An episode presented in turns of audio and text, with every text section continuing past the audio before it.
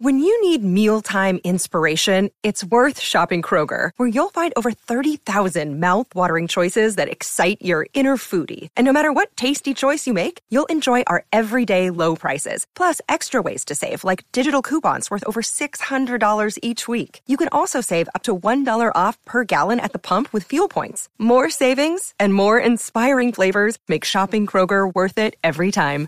Kroger, fresh for everyone. Fuel restrictions apply. I am the dude that can talk about a dead deer for five minutes. The most important aspect of survival is getting your mindset right. Imagine that person being in a position where they've been in a car accident, they've been in a farming accident, they've been in a cutting firewood accident camping, and that person bleeds to death in front of you, and you could prevent it if you only had a trauma kit with you because of the buildings, because of all the other signals around, my GPS was actually spinning around. It was useless. It was totally useless to me.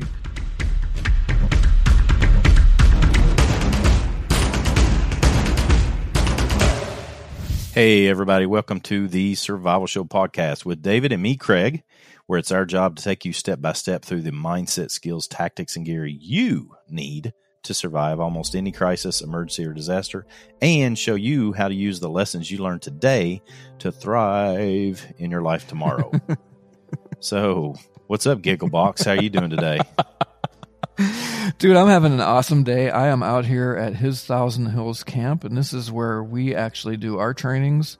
And I somehow I got not roped in uh, voluntarily, uh, part of the uh, forward movement team here at the camp. And so I am in the RC overlooking the beautiful mountains of north central Pennsylvania. It doesn't get any better than this, dude. How are you?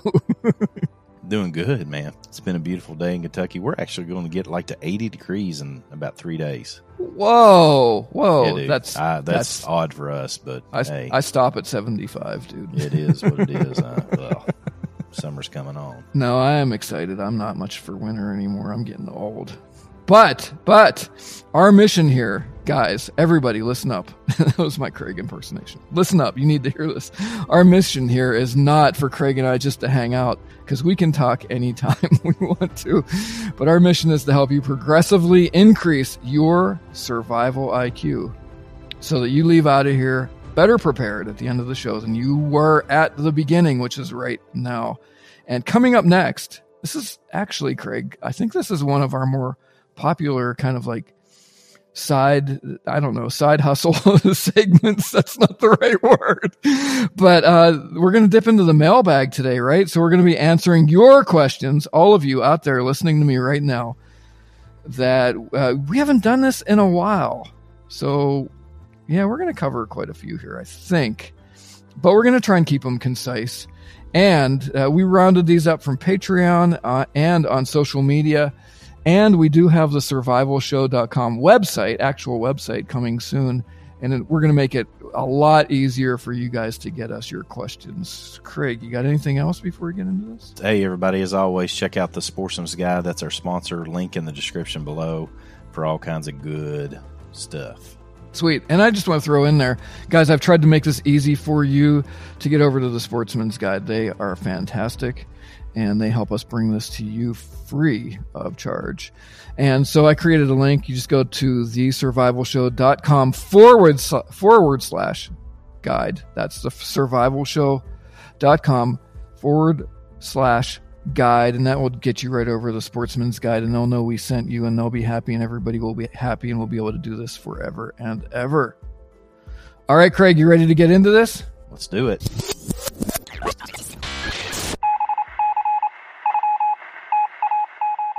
Okay so we have a question and this question is i have seen some medical kits specifically trauma kits and they have no TQ. I'm assuming they are, they're saying tourniquet. They have no tourniquet in it.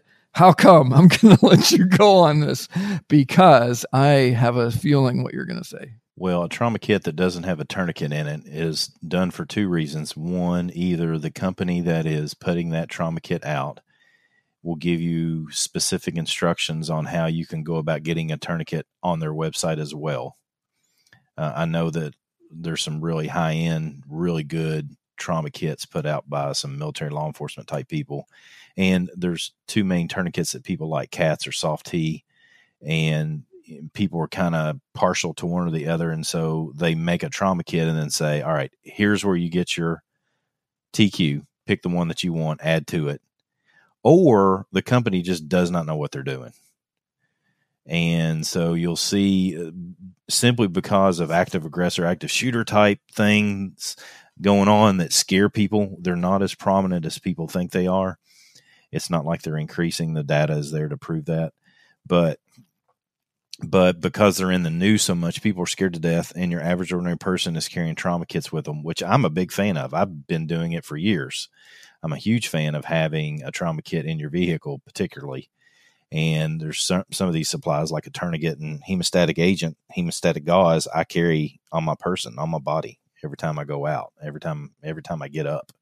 It goes in my pockets just like my wallet and my phone does. So it's those two. Either the company really knows what they're doing and they're giving you and they'll give you the option to get a tourniquet and add to it, or they don't know what they're doing. And so just just be aware. You need to have a tourniquet if you're going to have a have a any sort of trauma kit. Let me throw in a third one, Craig.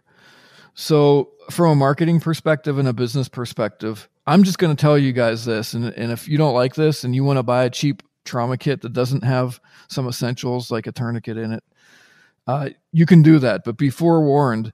What I think the third reason, Craig, and, and we may disagree on this, but let me know, is that a good trauma kit is expensive. I mean, I I put together my own, and we we are actually probably next week we're going to be covering first aid kits uh, checklists and we're going to talk about trauma kits specifically so you can put together your own but just be prepared you're going to end up spending 75 to 100 dollars maybe more to get the right stuff that could save your life or somebody else's life.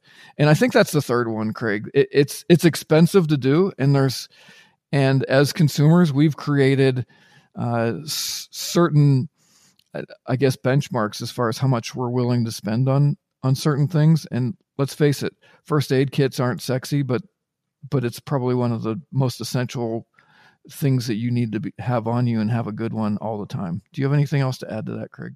Yeah, I think I'll add two things. One is very cliche, and one is very sobering. Cliche is a, a good trauma kit is one of the things that you would rather have and not need than need and not have. Because there are some things, particularly a tourniquet and hemostatic agent, hemostatic gauze, are things that if you need them, they're they're very they're they're just not easy to improvise. And people that are listening saying, "Well, I'll pull off my belt and crank on it." Well, it's not as good as a tourniquet. It's just not. Okay. So again, to be cliche, it's better to have it and not need it than need it not have it. Now, for the so- sobering side of this, imagine the person that you love dearly. It could be one of anybody. Imagine that person being in a position where they've been in a car accident, they've been in a farming accident, they've been in a cutting firewood accident camping, they've been hunting, they've been in a situation where disaster readiness has caused a building to collapse, and that person bleeds to death in front of you, and you could prevent it if you only had a trauma kit with you. That's the sobering reality. Now, I've been in the conversations where that has happened to people. And that is why listening to them talk about their loved one dying in front of them from blood loss that was preventable that's why I carry a tourniquet. That's why I carry a trauma kit because it's just that's where you need to be. Let me throw the other end of that in there, Craig. You are loved. You, folks that are listening, you're loved by somebody, and a good trauma kit and a little bit of training, you can actually save your own life for those who love you and would experience great loss. So, enough said on that. Anything else, Craig? No, that's good. So, my question on the list of questions and and I pulled most of mine off my Facebook group and this one came up today. Any validity to this is wild lettuce more effective than morphine and probably growing in your backyard. This is wild this wild plant is nature's strongest painkiller. This is a headline that's been rampant on Facebook the last 2 or 3 days. No, it's not. It, it's not more advanced medically than morphine, okay? And here's the thing when you read these headlines, you need to understand that a doctor practices medicine, whether they're a holistic doctor, a medical doctor, or whoever they are. Practicing medicine means they do as best they can, and it's basically an educated guess on how they're going to handle things. And the reason it has to be that way is the human body, my body, is very different from your body. And so, what might work for you might not work for me so to have a blanket statement on these wild edibles on Facebook and it says it's the greatest thing ever since sliced bread is just not medically sound. And so med- I'm a big fan of edible medicinal plants, but I just don't fall victim to the clickbait of that type of stuff. That makes sense. Yeah, I, I actually had not seen this, Craig. And there are, now correct me as far as the technical name salicylic acid is that that's what's in uh, uh, that's what's in plants that is a pain reliever and an anti-inflammatory agent so basically that's what's in aspirin am i correct there correct okay and a willow so tree the, so there are some useful plants out there maybe you want to talk about that for for a minute that have salicylic acid in it yeah, willow tree is a good one. There are others. The best way to go about studying edible medicinal plants, I don't think that's a good subject for us to discuss on a podcast. It, but but do this, do this for me. On have you done anything on YouTube for that topic? I have not. Okay, so go to my YouTube channel. Uh, I have a playlist on my YouTube channel dedicated to edible medicinal plants. The first one you need to watch on there is one with my wife where we go through our resources. She talks about different books and apps and stuff that'll help you get started. That's the way to get started. Well, let me let me say this again. The best way to get started is to study with a teacher. Walk around so they can actually show you these things in person. It's not possible for a lot of people. So books and apps and videos and stuff are another alternative uh, they're a inferior alternative, but they're an alternative. So get into that, study your plants, and don't fall victim to the clickbait. I'm not, and I'm not saying that this clickbait, the stuff that they're talking about, doesn't do what it's supposed to do, or what it says it does. It might do that for some people, but I, I've never seen anything like that just work for everybody. It's just medicine doesn't work that way. That's good. Enough said on that one. Okay, so my question is well, thank you uh, to this person. I've been listening to your and Craig's podcast and really enjoy it. What I have been looking for and not finding, not really finding, is a concise training or list of training for preparation of survival. Dot dot dot. Where should we start? Fire, not shelter. Ways to source things. Uh, purifying water. I'm sure these skills could build on each other, and there is a logical progression. So, where do we start as a novice and what progression should we take? Let me start this one, Craig. sure. Because I've got a lot to say about this. Craig, I know that in your training and the trainings that we we co-lead here in Pennsylvania, and I don't even hate to say it, but intentionally, the Tiny Survival Guide, we based that guide and the flow of that guide from topic topics in section A through the last section, section T. We paced and actually uh, laid that guide out from the most important things to the least important things. So that is actually one resource you can get the Tiny Survival Guide. That steps you through even how to prepare and prevent crisis, what to do, first steps if you're in a danger zone, survival, first steps, rescue, and from there. That's a really general answer to your question. That is a resource for you also some good training like what Craig does down there in Kentucky at Nature Reliance School. And uh, where do you start? I'll, why don't I let you take that? Where do you start for somebody uh, that's just looking? What's the first thing to do? First thing to do is find somebody of like mind. That'll help a lot, a whole lot. And and it and it's true for exercise. It's good for uh, outdoor training. It's good for learning how to play basketball. Find somebody of like mind. If you have somebody that'll join you in your training, then you're more apt to do it. The days that you don't feel like doing it, they'll probably prompt you to go, and you can do the same for them. And that way, you just have a motivating factor. That could be your spouse, that could be one of your kids, that could be somebody you work with, that could be somebody that you're dating. It, it doesn't matter. Just find somebody that is interested in the topic, and that way you can dig into them. And then, as a rule, uh, I, I'm a big fan of mindset, skills, tactics, and gear It, most people dig into the skills and the gear. Most people go gear first anymore. They find stuff that they want to buy and think that's going to fix their problems, and, and it just doesn't work that way. It's a vital aspect to the puzzle of survival, but it's not the most important aspect of survival. The most important aspect of survival is getting your mindset right. Learn how to control your ego, learn how to uh, be aware, learn how to have and increase your situational awareness, develop your skills of fire building, develop your skills of you know how to purify water if if the electric's off. And tactics is just working with others know how to communicate know how to lead know how to follow when you need to and then the gear that that's where i would start and and I'll, I'll be frank with you it doesn't get it's not the most popular answer for for those of you listening but you know it's what somebody with you know almost four decades of experience is telling you to do. So listen. I mean, it is what it is. I want to mention your your book also, Craig. Uh, Extreme Wilderness Survival. Is that what the name of it is? Yeah, Extreme Wilderness Survival is my first book, and that basically takes you through. Okay, so my question is: My grandson and I went for a little hike and came across this carcass, and this was on Facebook. So the guy had a photo that was available there, and it was a carcass of a deer we were trying to figure out how long it had been there, how old it was, among other things. Sorry, the pics are not the best. What do you see in these pics that may help determine or what the other observations you have?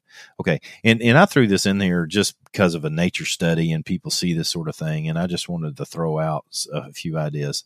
Anytime you're going to look at anything in nature and try to determine stuff about it, age, what it was, how long it's been dead, how old was the animal when it died, any number of things you're going to find or try to find. You need to do what is called indexing as best you can. You need to look at what is there and as best you can index it to something that you already know. For example, there's a lot of data out there on progression of dead animals. Uh, there's some really good, and it sounds kind of gross to some, but it's the kind of thing that somebody like me that's a nature nerd watches.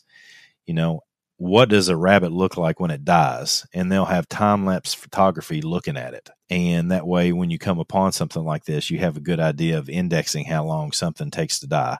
It really depends upon something such as uh, whether it's in the sun whether it's moist where it is whether there's predators whether there's opportunistic feeders in the area and all those things come into play. Now with that said the reason i bring this up as far as a survival methodology is when you start indexing stuff like this and you see if you start to be able to recognize an animal that has died why did it die? Is there something out there that cause could cause injury or death to you?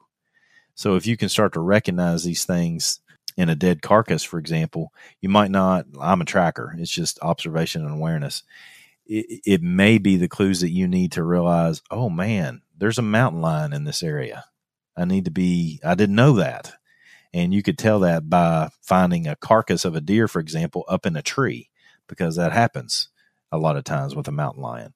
And so these kind of things are worthy of your investment of time. Another one is that um, most people, when they try to identify animals, it's hard to identify them unless they have a, a fair amount of experience on particular bones. But it's not as hard to do that if you have the skull and there's a fantastic book. It's odd nauseam reading, but it's a great resource just to take as a guide called Mammal Skulls. And so you can take this, it's a huge, huge book. And you can look at the skull and it'll it'll help identify whatever you're looking at based upon teeth, uh, shape of the skull, the eye socket, whether the lower jaw is attached or not, and any number of things. It's called mammal skulls. That's all really cool. I, I welcome you, to my world, my friend. I am the dude that can talk about a dead deer for five minutes, and I just proved it. And I literally have nothing to say about that except that I learned something. you make all me right. smarter, Craig Caudill. all right, what do you got next? Okay, so mailbag. one of the biggest ah mailbag. Yep, one of the biggest things that gets overlooked by preppers, especially younger ones, is navigation. I'm assuming this person's younger person. Sad but true fact if a millennial, maybe they're not, if a millennial is dropped into the woods, what is this, a joke? If a millennial is dropped into the woods with a compass and map I copied area, this over for the notes and I didn't read it. Man, this guy's being hardcore on somebody. Gosh. Sad but true fact if a millennial is dropped into the woods with a compass and map of the area, with you are here sticker on it, they couldn't navigate their way out of a paper bag. So maybe this person isn't a millennial. no, but, but here's the thing. If anybody that listened to our last podcast where David and I were talking about first aid, I related a story that Tracy Trimble had shared with me about finding these two guys that were fishing. And they were they were two to three miles away from where they were supposed to be. I mean, I'll just go ahead and say that. I mean, it was insane how far away they were. And I'm not saying they were millennials, but they were millennials.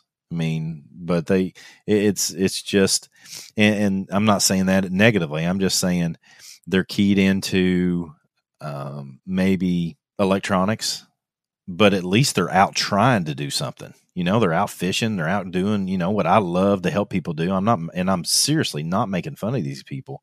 It's, it's, it's worthwhile investment of everybody's time to learn wilderness navigation like this guy is suggesting. And gosh, how much does it cost for the for you to have the search and rescue team come out and get you? Doesn't that cost you something? I mean, get a map, people. I hate to say this. I hate to say it, but here in Kentucky it doesn't cost a thing. And I personally would like that to change the right now Kentucky Emergency Management, and this is the way it is for a lot of states. They have some money that's given to them for administrative and, and some small gear purchases. Most everybody that does search and rescue is volunteer. Most of them buy their, particularly here in Kentucky, most of them buy their own equipment. And like, you know, they get called out and they might be, at, be out all night long. And they don't get anything for that other than the satisfaction that they helped a fellow human which makes the, these type of people the salt of the earth. And I just think personally, if people knew, like for example, these two that got lost the other night, if they knew if they got lost, oh my goodness, if I'm out for a day, it's five hundred dollars. And that money goes to the search and rescue team, then I think it would help slow some of that down and it would obviously help the search and rescue teams. It sure would. Yeah, I would lobby for that actually. If I give an opportunity, I would lobby for that. no so you know where Craig stands yeah. on Proposition 25. Um, let, let me just throw in a couple of things here. The bottom line is if you don't know how to navigate with a map or just no compass navigation, just some basics like stars, a stick, a watch, even just solar orientation, knowing, knowing, you know, east from west and north from south based on where the sun is, then you're setting yourself up for a problem someday because navigating with a device is going to fail you at some point in your life. Okay, true story. I was in New York City a few weeks ago and I it was my first time, literally my first time walking around the city.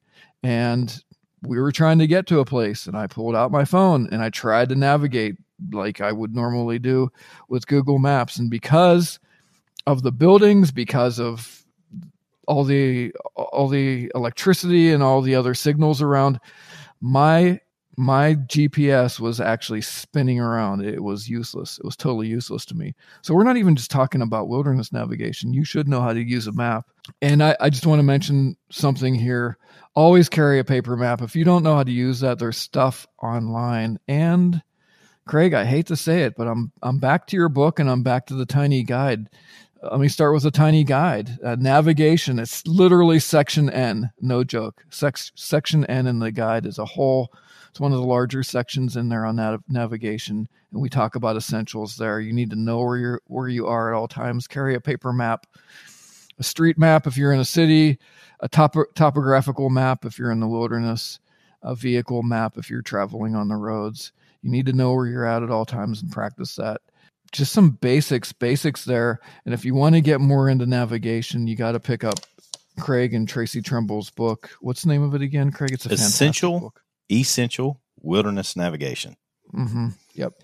The beauty of the book is that it's got practical exercises at the end of every chapter. It's got a troubleshooting section at the end of every chapter. The troubleshooting section is probably worth every penny. The penny, the book right now is probably is 15 bucks on Amazon, but the troubleshooting section is worth the money in the book if you don't read anything else. I mean, even for people that are familiar with land navigation, uh, what we did, the reason the troubleshooting section came about is Tracy has been teaching this material for our school for a number of years, and I've been helping him as best I can. And um, basically, the troubleshooting section contains all, well, not all, but a considerable portion of the things that people ran into trying to do wilderness navigation. And we found solutions for them and laid them out there. And for those that are in search and rescue, there's a chapter on search and rescue navigation. If you're in law enforcement, there's a chapter in there for law enforcement navigation. If you lead scouts, there's a section in there for uh, scout troop leaders and families and maps and compasses and GPSs and national navigation, navigating by stars, navigating by trees, believe it or not, navigating by learning how to look at a puddle. And the last one that I'm going to pull you in with, I teach people how to look at a soup can and tell direction. so get the awesome. book for nothing other than that. So that's my last yep. plug for the book, man. I'm talking about my books too much today. No, you, um, but you know, people are asking about resources, and I think it, I think it's it's not fair if we don't mention these things that we spent time in. So we've got the guide. The guide is a really uh, nice reminder, but it's also a training tool. And uh, Craig's book is fantastic. And one thing I'm going to say something about the book. It a lot of books like that aren't very engaging. This was this is an engaging book. Thanks for the advanced copy, by the way, Craig. And it's it's more of a course than any like it's a course, so you can kind of pick and choose areas of strength or weakness. And uh, Craig and Tracy just really step you through actually knowing what's going on. And you know, I feel bad for millennials honestly because a lot of you all you you never you can't remember what it's like to live life without a smartphone. So it's not necessarily your fault. I mean, hey, GPSs are awesome. They tell you where you're at all the time. You can drive by them, you can walk in the woods by them. They're incredible. But learn how to use a basic map. That's that's all we we got to say about that, right? Yeah, absolutely. That's good. And my next question's up. Uh, this came from Facebook, one of our Facebook followers. I know everybody in here enjoys the outdoors and being in nature, but have you ever come across a person or a group of people that think it's the stupidest thing you ever to enjoy the outdoors. I had a guy tell me last year, why don't you come out of the woods for once and come play cornhole with us? Something that is fun. Some people have no idea. So, this gentleman that wrote this, and I think I know who this was, this was a few days ago, but he is an explorer extraordinaire. I mean, this guy is part of our Nature Reliance School community group on Facebook, and he's constantly posting great photos of just him exploring and just enjoying nature. And one of the things that we talked about, and he agreed with me too on this, is that sometimes you have to, well, let me put it this way I'm a nature nerd, but there are times where I have gone and played golf, which is way outside my comfort zone.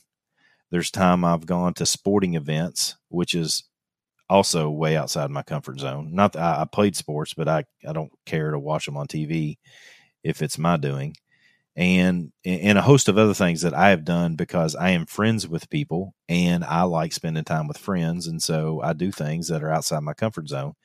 And by doing that, some of those same friends have con have come with me and gone into the woods and done stuff that they wouldn't normally do. And so I, I just think it's a, a wonderful opportunity for us to learn how to humble ourselves and be good servants to our friends and help them out and and try to enjoy doing what they're doing. And oftentimes they'll come with you and enjoy what you're doing. I have a really good friend and I, he was one of the first people that i i kind of tested the tiny guide with and i handed it to him. He's like this is great. This is fantastic. And i said hey you have to come out in the woods with me sometime. He's like ah i'm never going camping. Never have and never will. And you know what? Here, here's what here's what I have to say to and and we're probably not talking to many folks that have not been out because just because of the nature of our following here, Craig. But I just want to say something to you uh, as far as getting out. Just like me going into New York City, which is way outside of my comfort zone. Trust me. I had a friend when I was there. He said, "Okay, you know, I went to a, a really cool event that maybe I'll talk about some other time. I was invited to." and it, it, this is like one o'clock in the morning. This event's over. All the after event stuff is done, networking, all that sort of stuff.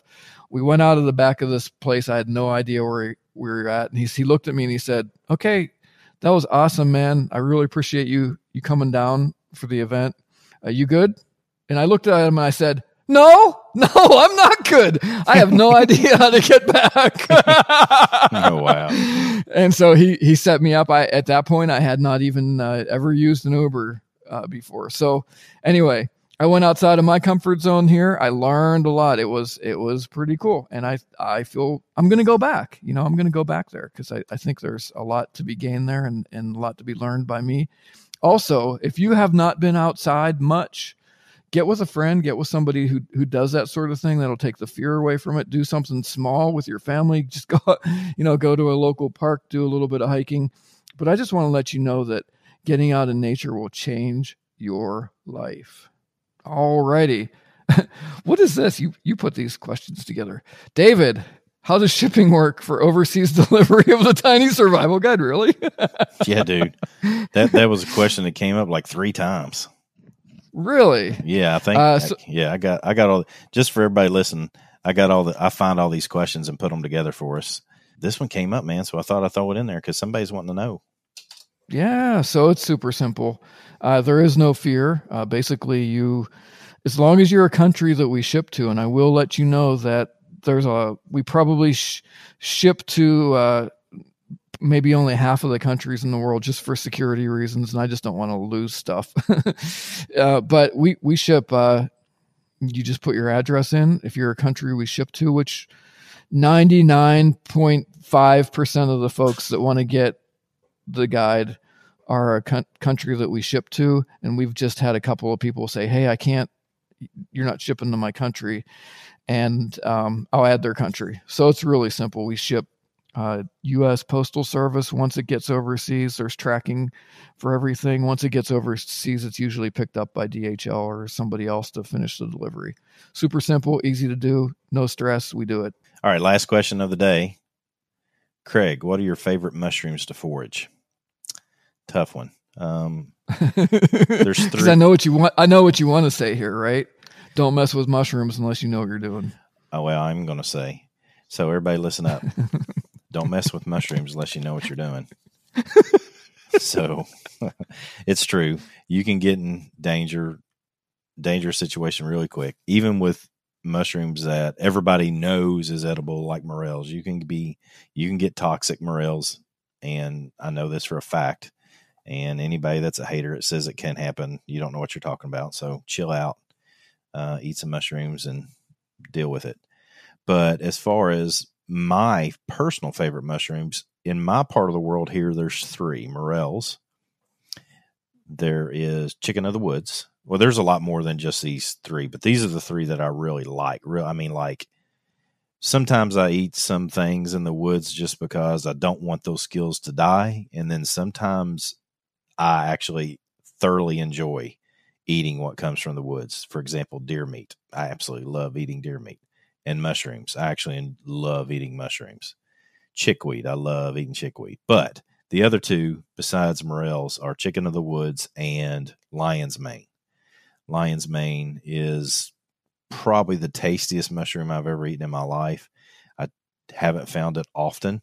It's kind of one of those things. If you're ever with me and I see it, everything, whatever's going on at that point in time is going to stop because I'm going to go get that mushroom. Just look it up, lion's mane. It's real healthy for you. It's real good for brain function. Um, it, it's it's incredible, and we're actually growing it in our house now because we like it so much. Um, we bought a kit. You can get kits off Amazon if you've ever done that, and and it's a fun. I would. It's a fun. It's been a fun thing for me and my wife to grow them, but I can imagine it would have been a real hunk of fun back when my kids were small, and because we're you know like woods hippies and stuff like that anyway. But but um, but um, that that's been a fun project is growing them ourselves, and so that's the three to go. Yeah, we've That- got a couple of those kits too. Those are they're actually really cool. Did you get And I would like agree- that? No, we have not. No, we've got some shiitake. We've Oh. got oh, one or two others.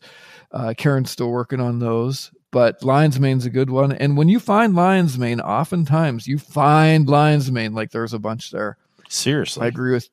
Yeah, do you find it up there Not- often? not- yeah. Uh, well, it's it's not often, but when we find it, we it's usually a bunch. See, I Mhm. haven't found that down here like that.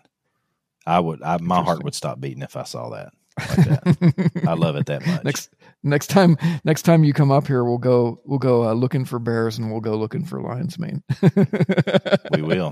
In, inside joke for Craig, but um, do you want to tell him that about the bears? Which one? the the first time you ever saw a live bear in the wild Oh, so the first time I ever saw a bear in the wild, you all, was we were teaching class up in Pennsylvania, and I made the rookie mistake because we don't have well, we have bears in Kentucky now. Matter of fact, one of the farms or one of the locations that I teach on has bears on it now, so it's not something I that that I can possibly see on a regular basis now. But up until this point in my life, when this story happened, I had not seen a bear in the wild, and as much time as I spent outside, I'd never seen one. And I was I slept in a hammock for almost it was man it was a long time. It was almost two weeks up there because we that's first year we did it. So I would get out of my hammock in the morning go brush my teeth about five feet away from my hammock. Well I didn't know that toothpaste attracts bears. So I came back from lunch one day and there was a bear underneath my hammock people. Freak out. Craigo was like what do I do? Why is the bear under I mean I thought man is this thing I didn't leave any food in there because I didn't have any food to leave in there. But uh ended up being I discovered because I checked him out where he'd been digging, and he'd been digging right where I'd spit my toothpaste out. Mhm. Boom, lesson learned. They do that.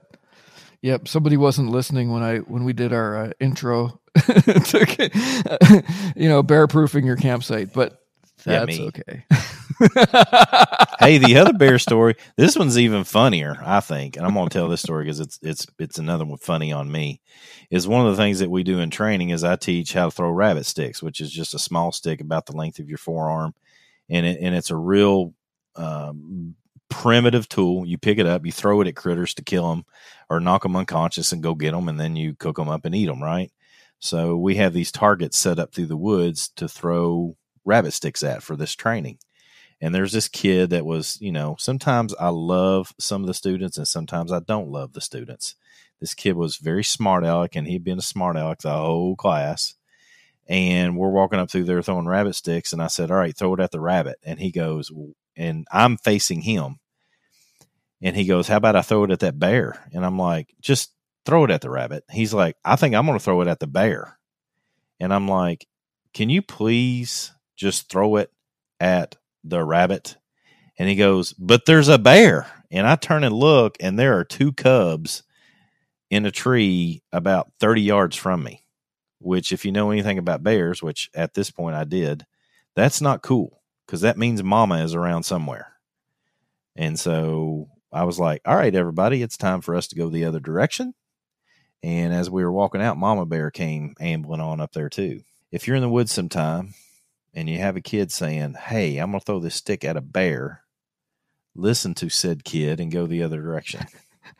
Lesson learned by Mr. Craig Caudill. That's awesome. I thought you were going to tell the story about uh, me down at your camp with the scat, but that's for another day. No, so, guys, You've, I don't tell that story. You've got to experience that story. all right. Anything else, Craig, or should we We're done, man. close this Take thing down? Okay. Take us out. All right. So, guys, subscribe to the podcast now. Thank you. Thank you. And please leave us a five stars and a great review. And thank you guys who have done that. And uh, to Tim at Everyday Tactical Vids, still, Tim is our only four star rating because he doesn't rate anything at five stars. so, anyway, thank you, Tim. Thank all of you for uh, your support and your encouragement to Craig and I and Ben. Hope to get Ben back in here sometime soon. So, it's free to do that.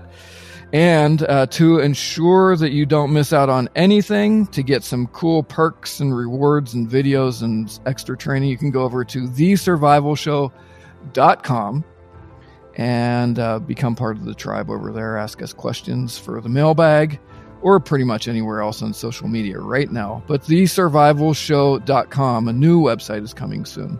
And thank you to the Sportsman's Guide again use www.thesurvivalshow forward slash guide to go over there and then they'll know that you guys sent us and everybody's happy it's a win-win for you because it's a cool site with uh, unique and interesting gear all the time and uh, they know that we sent you and they'll want to continue to support the podcast here like you guys are.